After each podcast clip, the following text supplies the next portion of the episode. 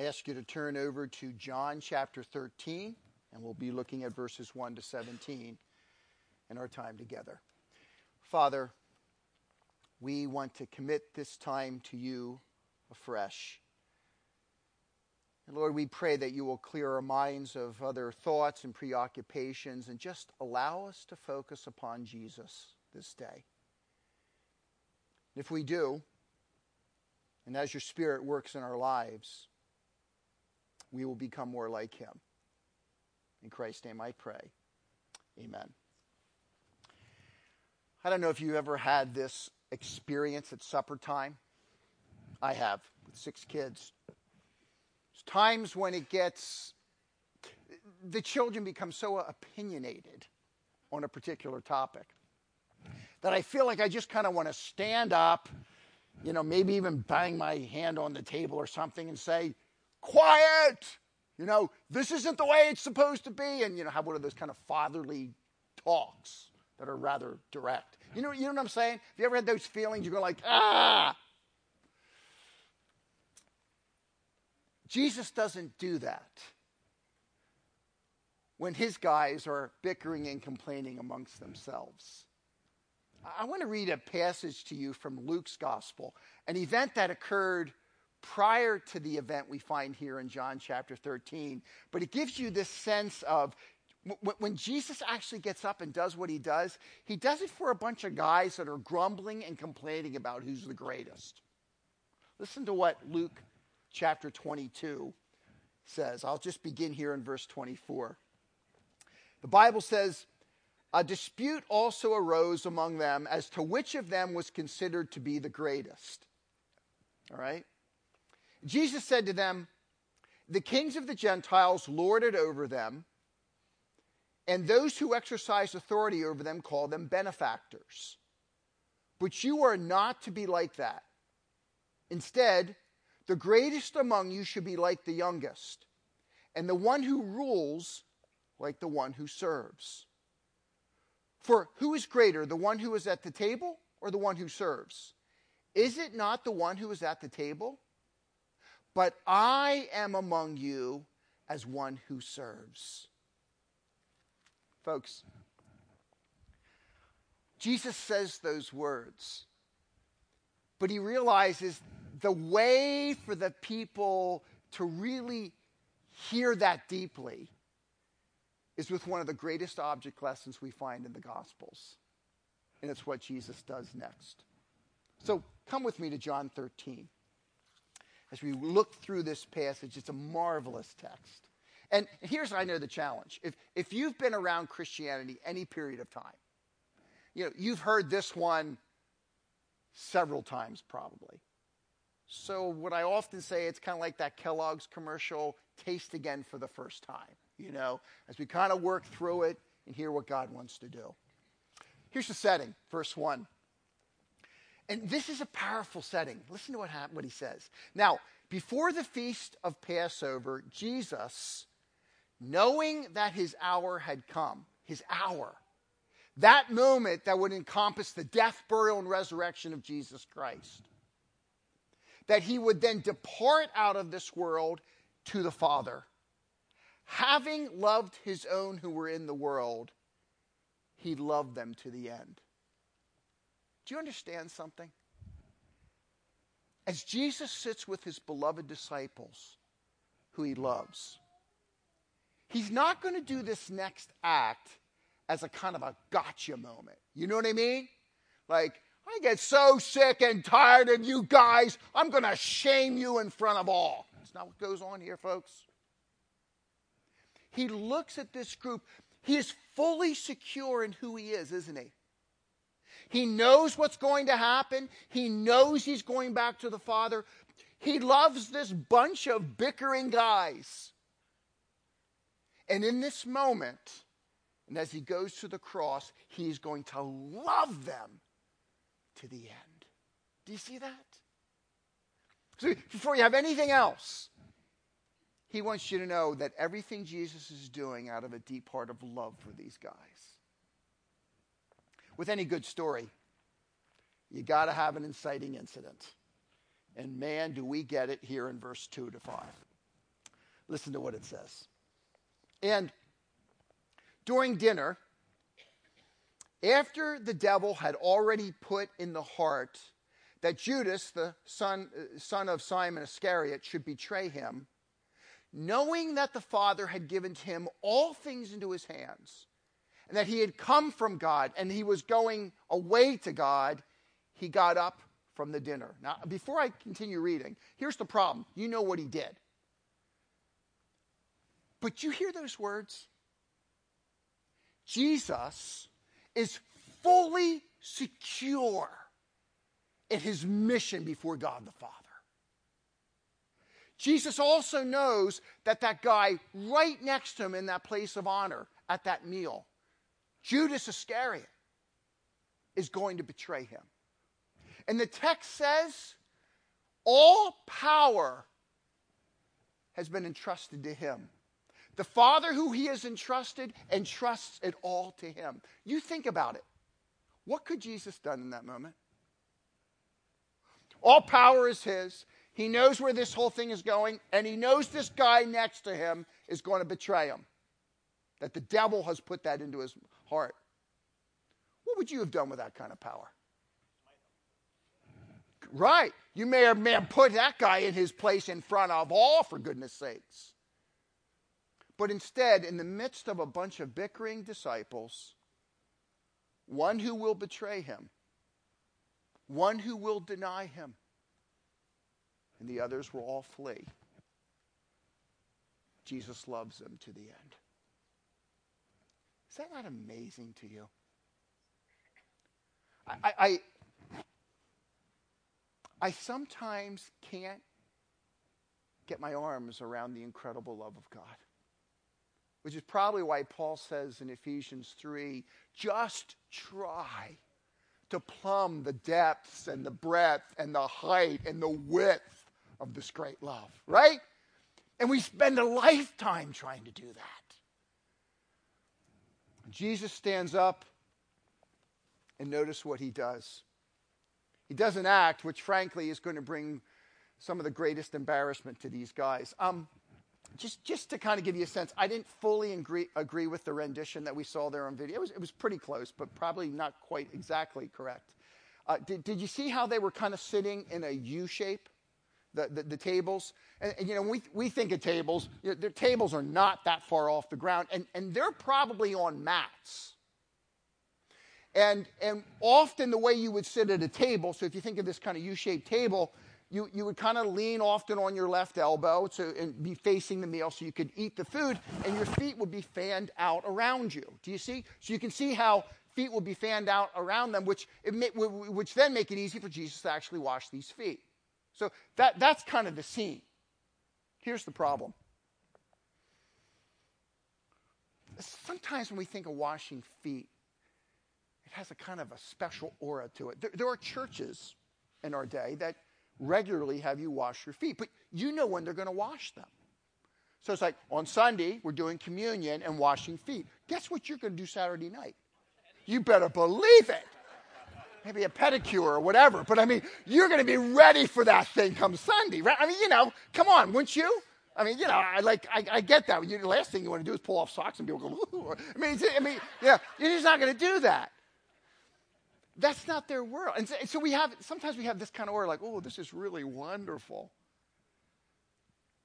These guys are walking on the street. Their feet are dusty and dirty. There's excrement around. So they stink for a whole variety of reasons, which is why in antiquity, if Tim is my peer, I'm not even going to wash his feet. I'm going to get one of my slaves if I invite Tim over to wash his feet and wash my feet. I'm not washing his feet either. And in antiquity, there are rare times when peer to peer washes feet. It happens, but not very often, and it normally creates an uproar. I can't find one example in all the Greco Roman Jewish literature could be wrong on this, but, but in my own research and study, I can't find any example where ever a superior washes the feet of an inferior. Once in a while, you'll find it this way. It's always supposed to work this way. And here's the one example where it goes this way. Do you see? So, this was a scandal. Jesus was being inappropriate. He had a way of doing that, didn't he? Why are you, being a Jew, talking to me, a Samaritan woman? You don't do that. That's inappropriate in the culture. John the Baptist. Why am I baptizing you when you should be baptizing me? It's inappropriate. Why is he eating with sinners? It's inappropriate. Do, do, you see? I mean, all through the Gospels, Jesus just takes, takes the culture and turns it on its head. And, and, and, so when Jesus engages here, and what I liked on, on the video there, I thought it was really good because all the guys were like, that was good. I, I think they could have probably even done it more. I think they were just totally shocked. So, knowing all this, verse 4, he got up from the dinner, laid aside his outer garments. Did you feel a little bit uncomfortable when you saw the guy there acting as Jesus take off his outer garment? Yeah, well, good, because you should. Do you see? He laid aside his outer garments, taking a towel, he tied it around himself, poured water into the basin, began to wash the feet of the disciples, to wipe them dry with the towel which he had tied around them. Now, like any good story, there needs to be some growing tension. And man, do we get that with Peter. Don't you love Peter? Peter says what you and I are thinking, but wouldn't have the guts to say ourselves. And so I watch Peter, and he says, "I go, oh, Peter, you shouldn't have said that, but I would have said that." And and and it just doesn't it? And it just it brings us. It really helps us. And here's what you find in verses six to eleven. You find this encounter between Jesus and Peter. And what's funny is every time Peter speaks, it's wrong. Three times. There's three rounds, and every time he speaks, he blows it. You know, at some point, somebody should have elbowed him and said, "You know what? Yeah, like you're done. Like you're done." So notice. Uh, Notice what, what he says. Then he came to Simon Peter, verse 6. Peter said to him, Lord, do you wash my feet? Which was code for this is inappropriate. okay?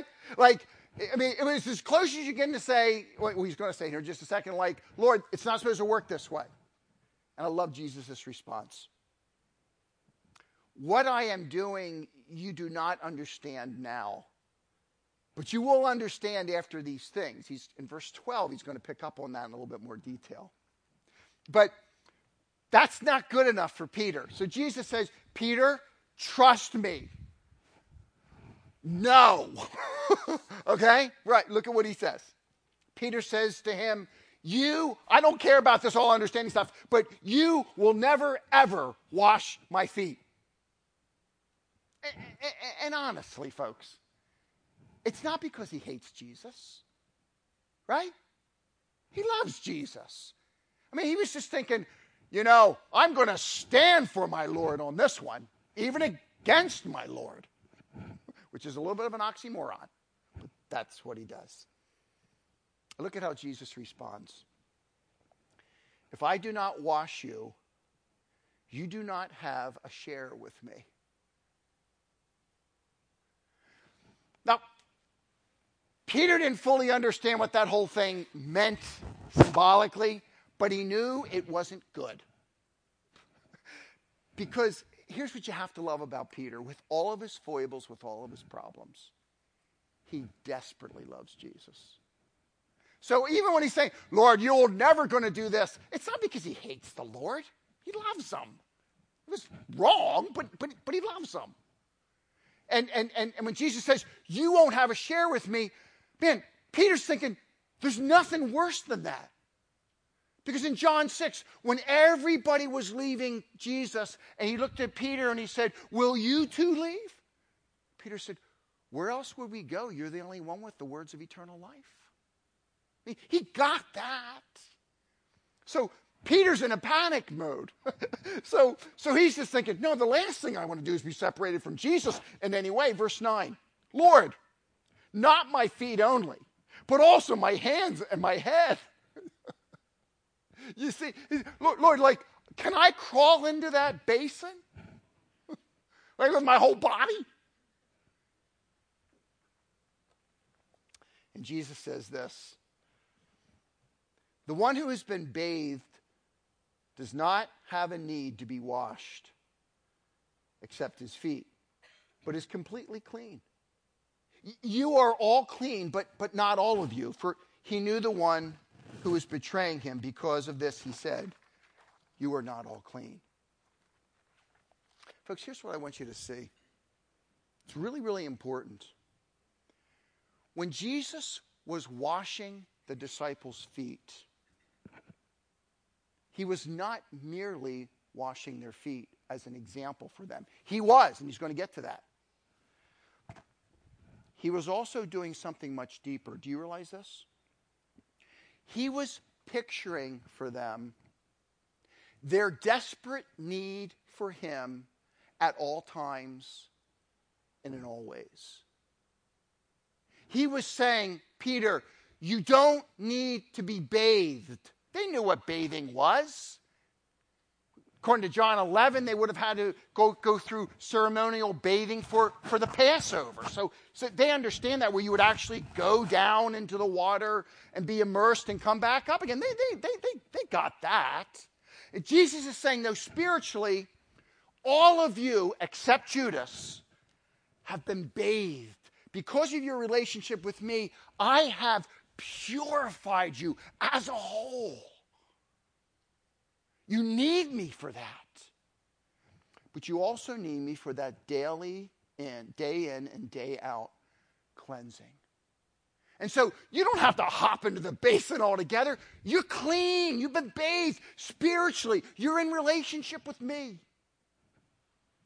What you need is that daily cleaning of the feet. You need me every hour. Isn't, isn't that how we live our lives?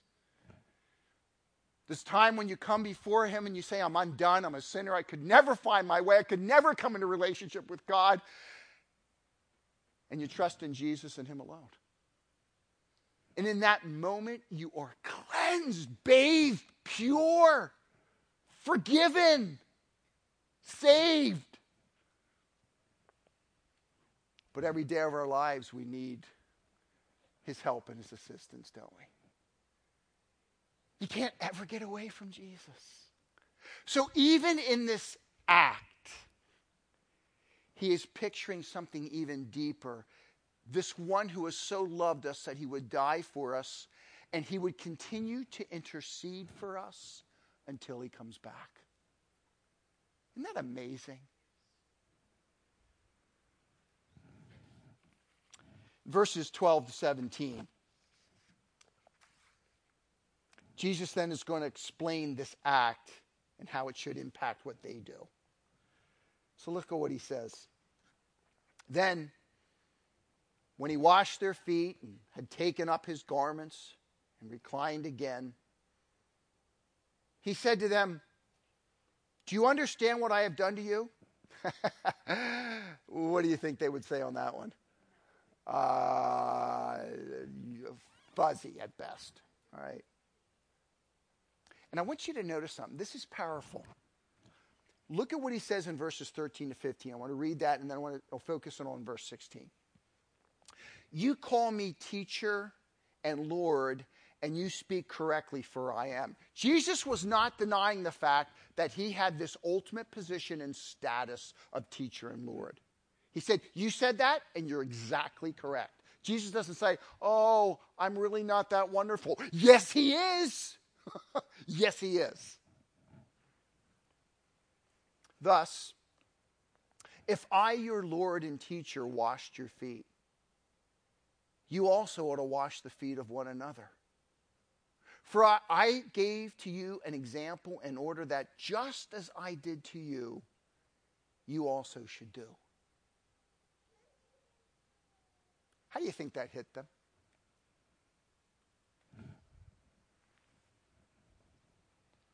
I'm not washing that guy's feet.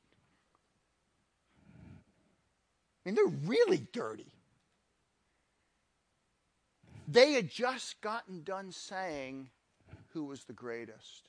I'm better than you. No, I'm better than you. And now Jesus turns the whole world upside down and says, You instead come under them. And there is no act that is so demeaning that you shouldn't do it for your brother or sister in Christ. They're reeling, they're, they're thinking of all kinds of things. And then he says this in verse 16. Truly, truly, I say to you, when Jesus says truly, truly twice, that's a good, that, that's something that means, yo, listen up. Okay, it's very important. Okay. Truly, truly, I say to you, a slave is not greater than his master, nor is a messenger greater than the one who sent him. I was talking to Sherry about this yesterday, my wife. And um, I couldn't help thinking. When Doug Finkbeiner looks at somebody, another brother and sister in Christ, and said, says, I'm not willing to do that for them. In that moment, I, the slave of Jesus, am making myself greater than he. Do you realize that? Doug, you are never greater than me. I am Lord, Master, Savior, King, Messiah, and all the other stuff. God, everything. And when I stand up and say, Yeah, but I'm not going to do what you do, I'm saying I'm greater than him. Because if the greatest does it, what does it mean for me? That's just like major convicting to me. I mean, that is a, that is a, that is a kind in your face statement. And so Jesus says this in verse 17. He now has explained. He asked them before, Do you understand? Verse 17. If you understand these things, guys, it's pretty hard to miss it. I just explained it to you. You are blessed if you should do them.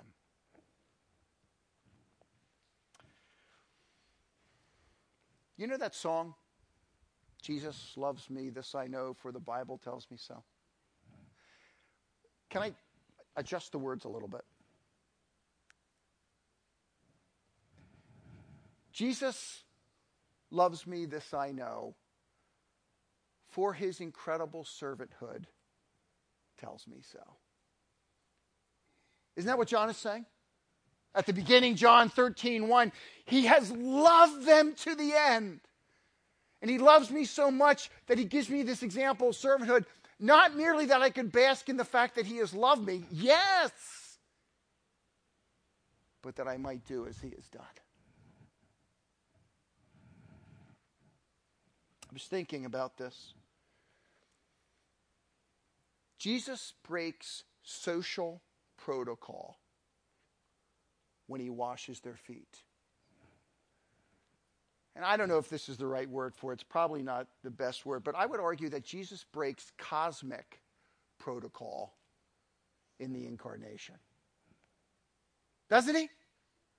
Here's the cosmos, the world, the universe, and God, as Philippians 2 tells me, Christ says, I'm not going to hold on to, the, he's always God, a very God, but I'm not going to demand, hey, I want to be the boss here. Rather, he is willing to impoverish himself and to become a servant.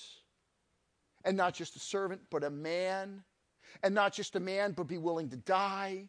And not just to be willing to die anyway, but be willing to die on a cross where people would think it's a shameful way to die. And Jesus descends into greatness because God exalts him. But do you see, that is breaking cosmic protocol from a human perspective. I don't remember if it was Sam Harris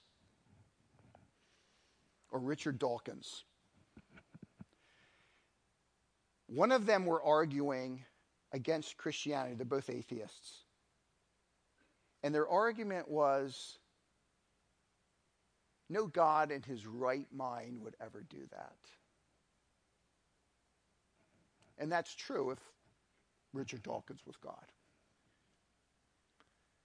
But God goes down, down, down, down to save us. And in John 13, he gives us another picture, picture of that in breaking social protocol. And he tells us, in light of what I have done, is there anything in this world that you're not willing to do for a fellow believer?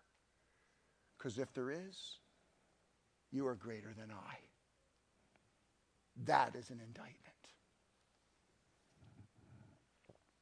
Can I tell you where this hit me? I was telling Sherry yesterday, I was thinking about this yesterday morning. And, and I thought about the passage on husbands. Love your wives as Christ has loved the church, right? And, and given himself for it. Am I, am I serving Sherry so that she can blossom into everything God wants her to be? Not as much as Jesus. Can I give you a real painful one? It's been my struggle. It's been my major struggle for the last year and a half, a little bit longer. We took in my mother in law into our home because her health is good, but her mind is failing. And um, I, can just, she's, she's not a bad person. She's a sweet person in so many ways, honestly. So you met her, you, you know, you say she's sweet. I, would say you're right. So and, and not here to bash mother-in-laws, uh, you know. But there are some idiosyncrasies that normally surface at supper time when my children are present that take a meal that begins to be very comfortable and restful and brings tension into the supper table, which as a father I don't like at all. And there's times when, frankly, she really annoys me. And I'd be happy if one of the other children were let her live with them. That's the truth. That's the truth. I mean, I'm just telling you, man. Full disclosure. Not full, but pretty full. I won't be full, okay? And I was thinking about this passage. I was thinking about what are some applications for the people out there, husbands who love their wives better parents with children, children with parents, siblings with siblings, in the church, outside of the church, neighbors, workplace, all the stuff. The Spirit of God said, How about your mother in law?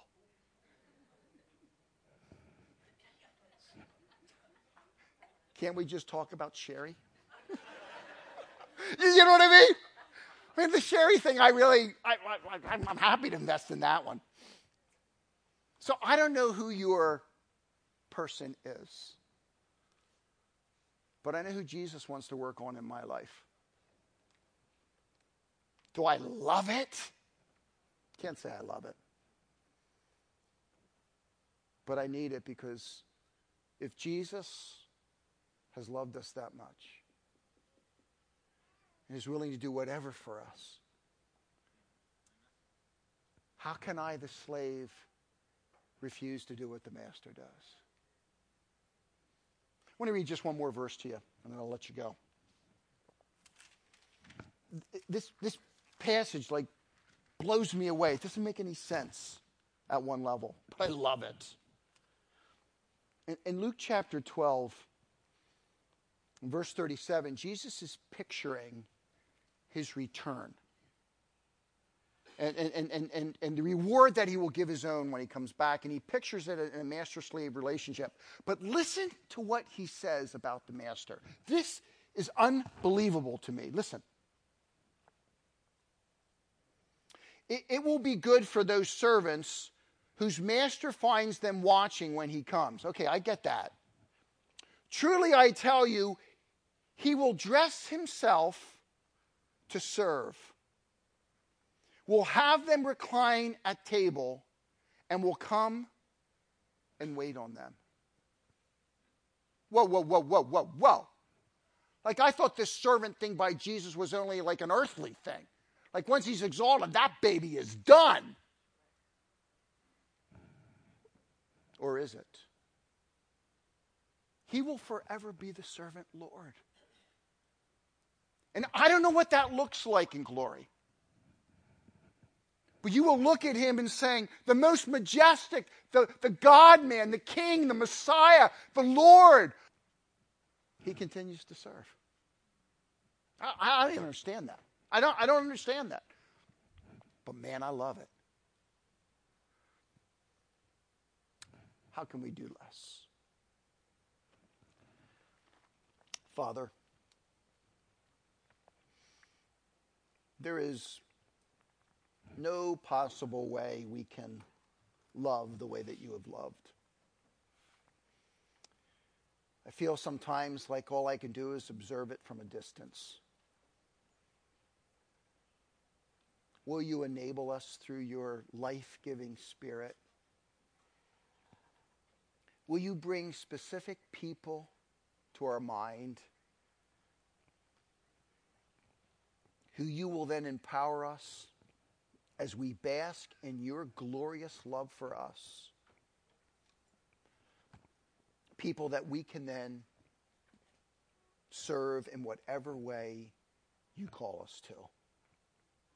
God, please continue to do this good work in our lives that we might show forth the glory of our blessed Lord Jesus Christ. In his name I pray. Amen.